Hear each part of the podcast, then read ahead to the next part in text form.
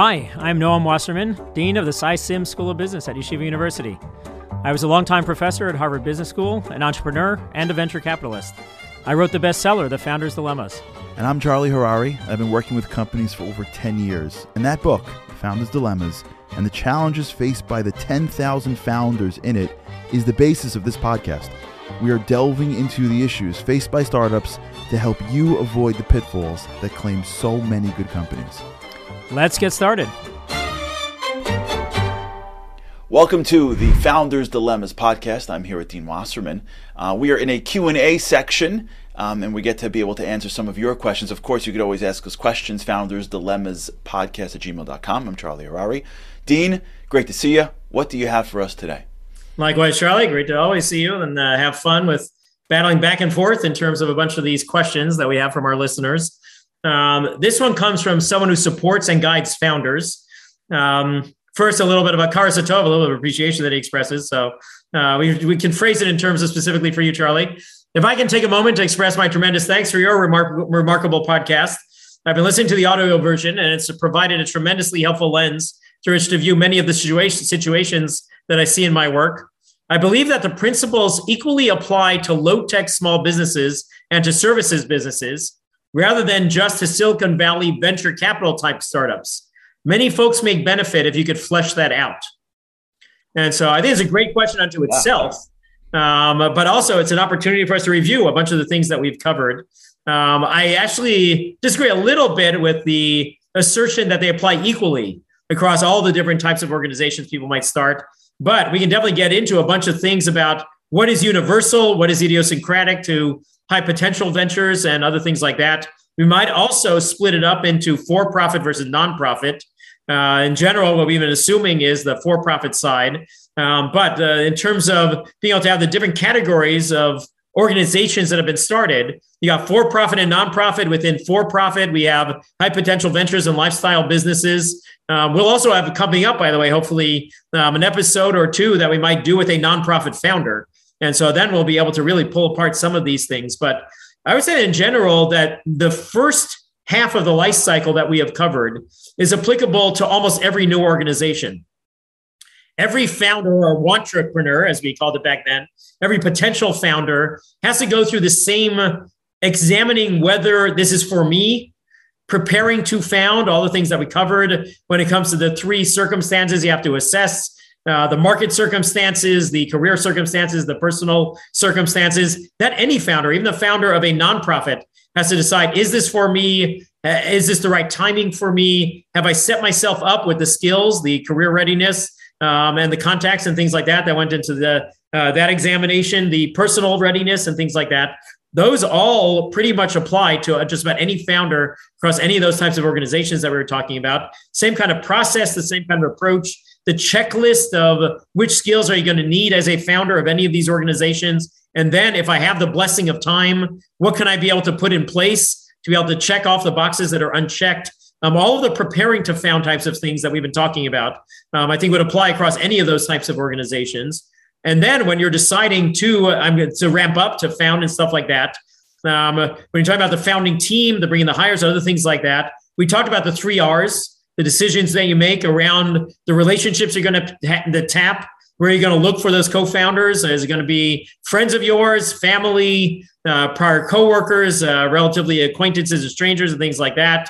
Um, the second of the R's, the roles in decision making. Uh, third of the R's, the rewards. Um, any for profit is going to face all three of the R's. Um, the exception that I would paint is in the nonprofit realm. If you will, we can say there's going to be two and a half of the R's. Uh, there's no real equity ownership to split.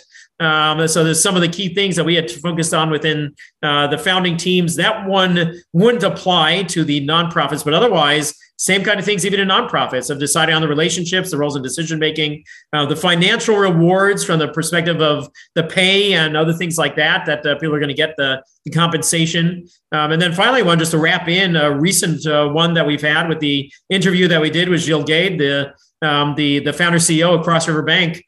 When you are creating that early team and the culture within it, he talked about the values driven culture, the way in which those should be informing just about everything that you are doing, maintaining the culture as you are growing.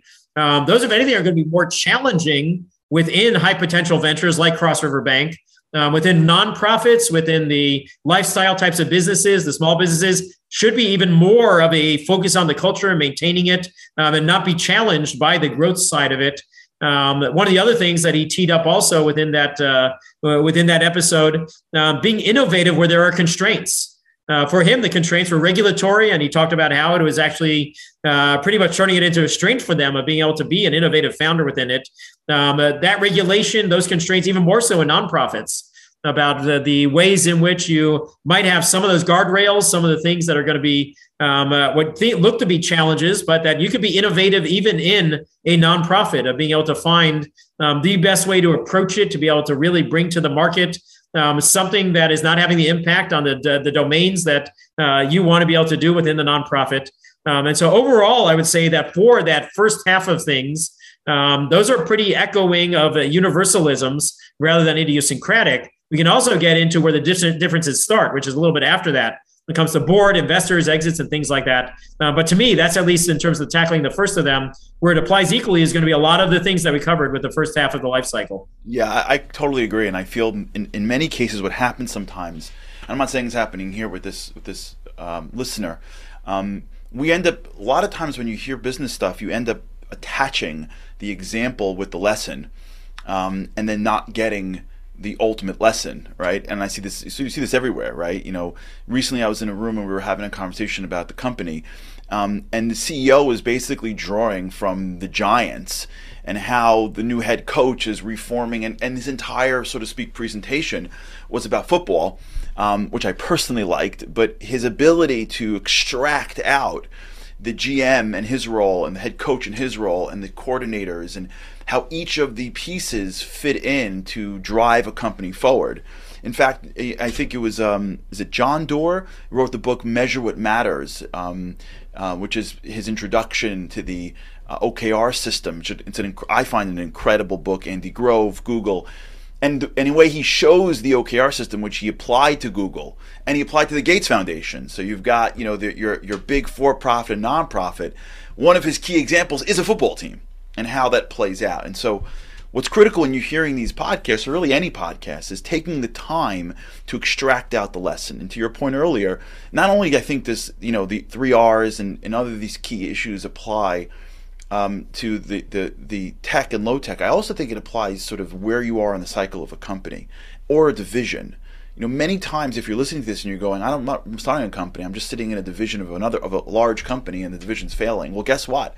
Well, if the division's failing, you know, the relationships that you have and who's doing what and the roles and the rewards is, is super applicable to a company that's been around for 50 years and one little division, so to speak. Mm. That one little division in a big company has the same basics of, of the infrastructure that you need to be successful as a Silicon Valley startup.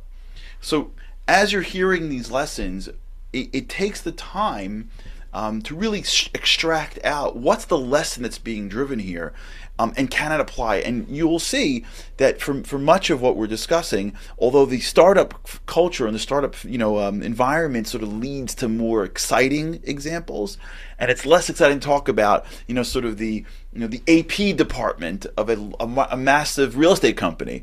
But guess what? The AP department that's now functioning at a higher level is doing just as much good, if you will, for that larger company than than you know the, the startup that started you know an app.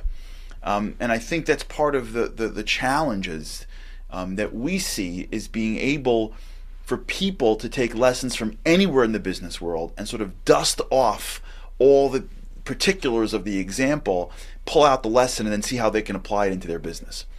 Yeah, no, so you're exactly right about being able to generalize. It's one of the things that we've tried. Maybe we haven't done enough, but we try to be able to have people see the echoes of these human issues in every walk of life um, that uh, founders are human. they have the same biases, they have the same inclinations that all of us have. And what can we learn from how they are able to find sometimes counterintuitive approaches to you know to solve those biases, being able to tune into them, and the other entrepreneurial mindset things that we've been focusing on that apply, as you're saying, in large companies, in teams within them. Um, uh, whether it's that you are starting any of these types of ventures that the listener was asking about, um, all of these are hopefully echoes that the human element um, is going to be applicable in any of those walks of life.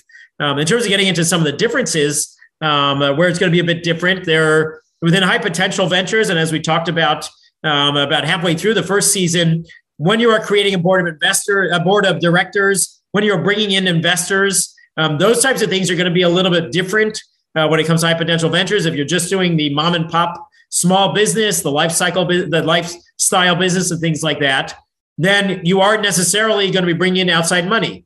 You're not going to have to worry about a bunch of the investor things that we talked about with terms of investment, being able to get a little bit of a competition going among multiple them, multiple uh, investors, so that you'll be able to have a little bit better negotiating power than you would be able to have otherwise. If you are just self-funding it, if you are um, doing a bunch of what's called bootstrapping, that you take either the money that you've saved or the internally generated cash plowing it back into the into the venture, um, into whatever the organization is, then you won't have to worry about taking outside money. So that's going to be a, dif- a difference. And a lot of times, the board of directors that you create because those investors want to be able to have some protection over their investment, they want to be able to have some say and do their fiduciary duties to their own investors, things like that. The board that you're going to have to create might be a bit different. At the same time, we also talked about the benefits to founders of having some of the discipline of a board, having the guidance that comes from advisors that they'd be able to be serving as board members, a little bit more engaged, possibly, that they have an official board seat and other things like that. And so when you're creating a board, sometimes even if you aren't forced to by taking investor money, it might make sense for you to be able to create that type of a thing. Now we just had recently our Q&A that we had about FTX's founder and the way he approached having a neutered board, no discipline for that founder, the fraud that he was creating, there was no one with the oversight to be able to check it or anything like that.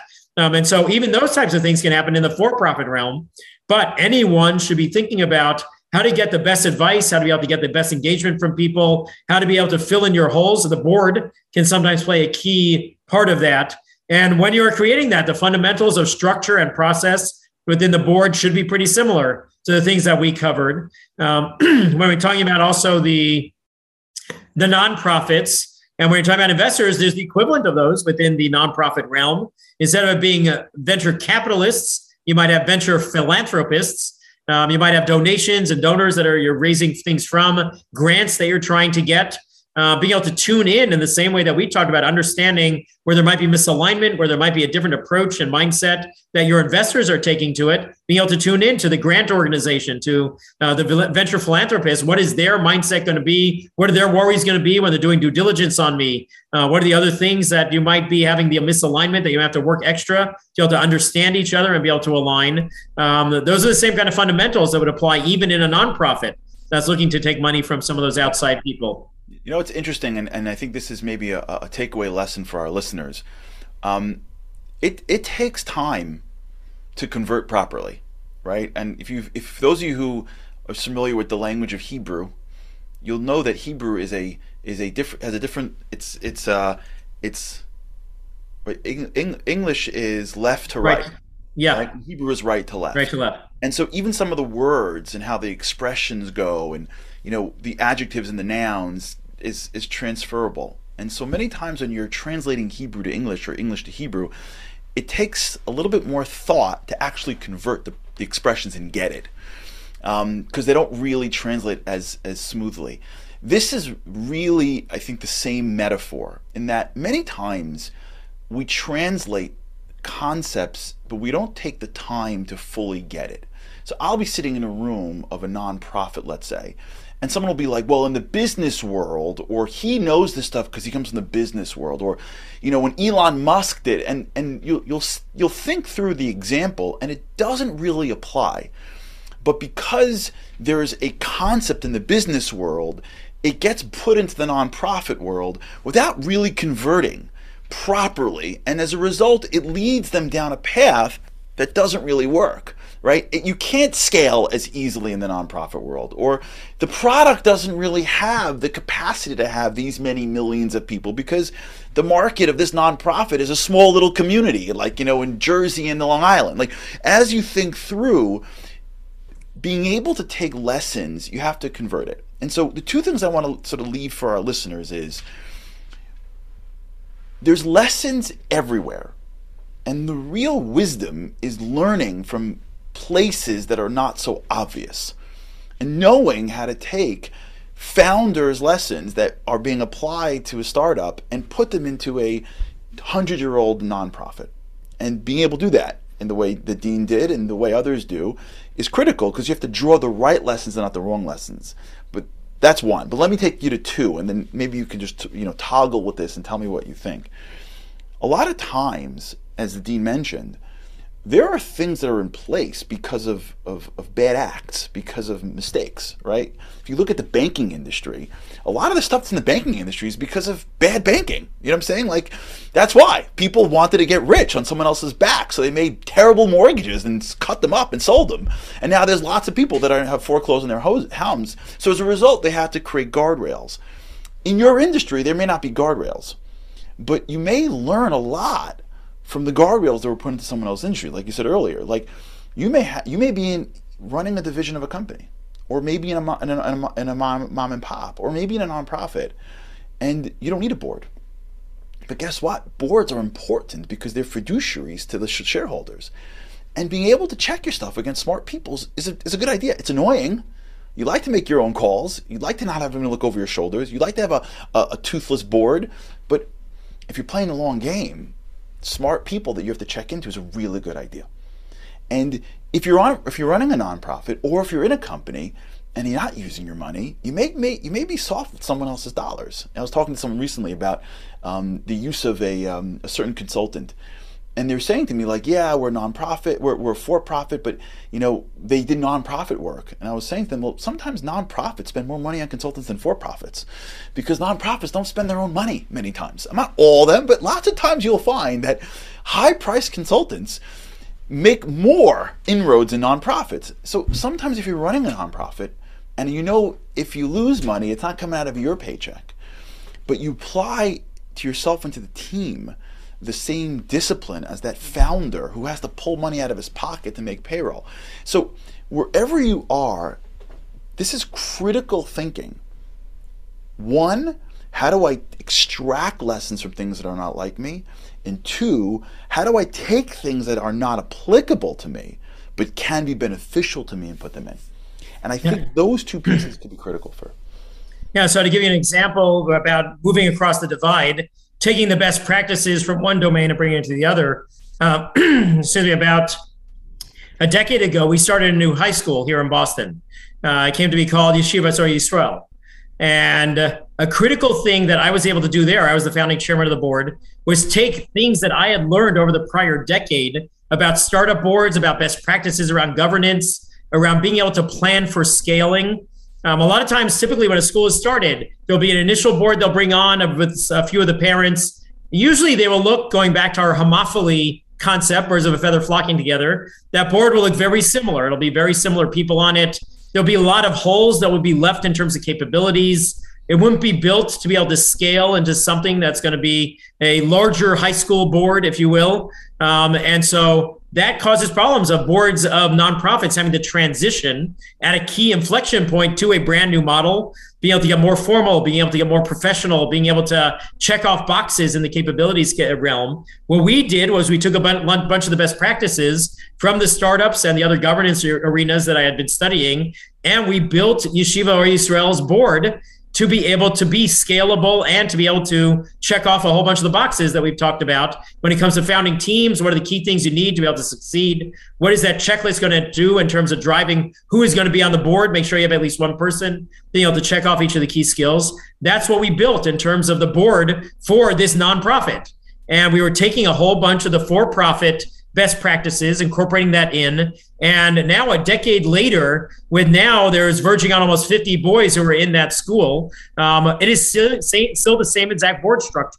It is still the same approach. It uh, from the beginning, we had an expert in finance, we had an expert in education, we had an expert in like each of the boxes that we had on the checklist that we had to be able to fill. And that has continued now of our being able to have. There's some new players. Each of them is now filling in that same box that was critical back then. Um, there are a few ones that we've grown in terms of adding things as it's grown, but otherwise, the same process, the same structure, the same composition, and things like that of the board is the same kind of thing because we were able to take those longer term perspectives, be able to take the best practices from for profit and take a small high school that was being built and be able to build it for the future and be able to have it be scalable. Wow. Um, so, okay, so anybody who is interested, please feel free to reach out to us. Thank you so much for that incredible question, and I hope that we provided some value to you. Um, please feel free to continue to ask us questions, Founders Dilemmas Podcast at gmail.com. Um, and we look forward to seeing you on future episodes. And feel, feel free. If there are things that you want us to cover, reach out to us, and we look forward to doing so. Take care, and we look forward to seeing you next time.